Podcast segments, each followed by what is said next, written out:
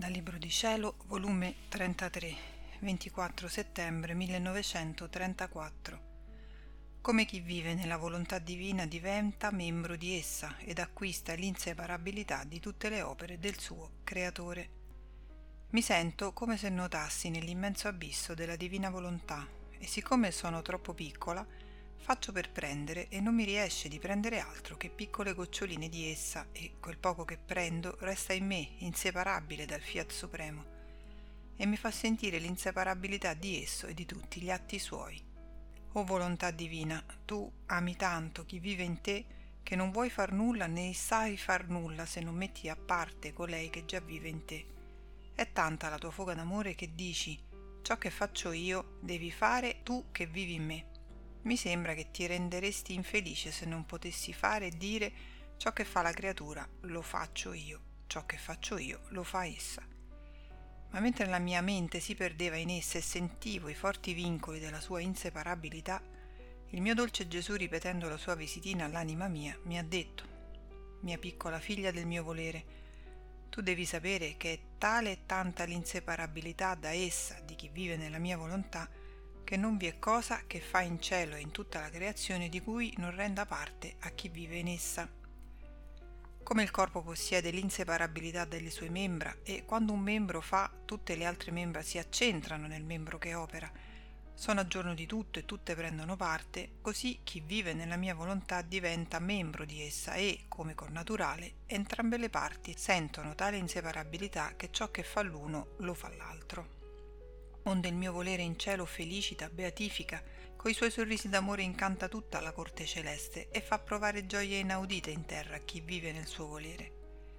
Svolge la sua vita operante, santifica, fortifica e facendo da conquistatore fa tante conquiste per quanti atti, palpiti, parole, pensieri, passi fa in esso. Ora il cielo, i beati sentono e prendono parte alla vita operante e conquistatrice che fa la mia volontà sulla terra nelle anime che vivono in essa sentono l'inseparabilità dei loro atti, respiri e palpiti e la felicità della mia volontà conquistatrice. Per cui si sentono le nuove gioie, le belle sorprese che sa dare il mio fiat conquistante nelle creature. E siccome sono conquiste di una volontà divina, i beati che già vivono di essa si sentono conquistatori dei suoi beni e delle opere sue. E oh quanti nuovi mari di felicità godono! Ed ecco che il cielo si sente inseparabile perfino dai respiri della creatura che vive nella mia volontà sulla terra. E la creatura sente in virtù di essa l'inseparabilità delle gioie e delle felicità del cielo. La pace dei santi è sua, la fermezza e conferma nel bene si convertono in natura. La vita del cielo se la sente scorrere nelle sue membra più che sangue nelle sue vene. Per chi vive nella mia volontà tutto è inseparabile dal cielo, dal sole, dalla creazione tutta non vi è cosa che da lei possa separarsi. Pare che tutto e tutti gli dicano siamo inseparabili da te. Le mie stesse pene sofferte sulla terra, la mia vita, le mie opere le dicono siamo tue.